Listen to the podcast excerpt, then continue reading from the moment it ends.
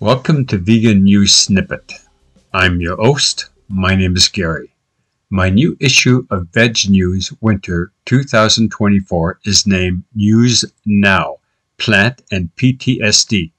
A new study from researchers discovers associations among PTSD, diet, and the gut microbiome from Harvard T. H. Chan School of Public Health. I suffered PTSD as a young man coming out of the service.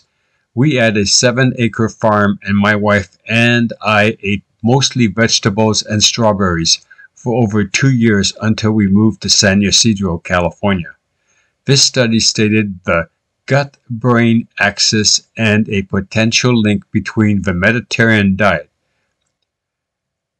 The Mediterranean diet consists of fruit, vegetables, bread, grains, potatoes, beans, nuts, seeds, and olive oil for fat.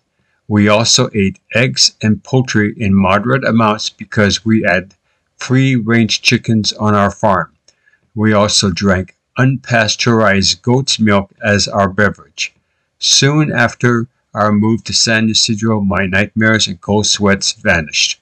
When I saw the article in Veg News 2024 Plant and PTSD, I realized that I had solved my problem by eating this healthy lifestyle.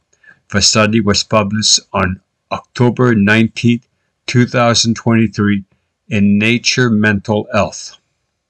Sources 1.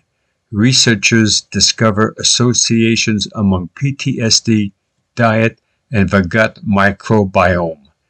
Maya Brownstein. 2. Plant and PTSD News Now Veg News Plant Based Foods and Lifestyle, number 137, Winter 2024, page 18. Veg News.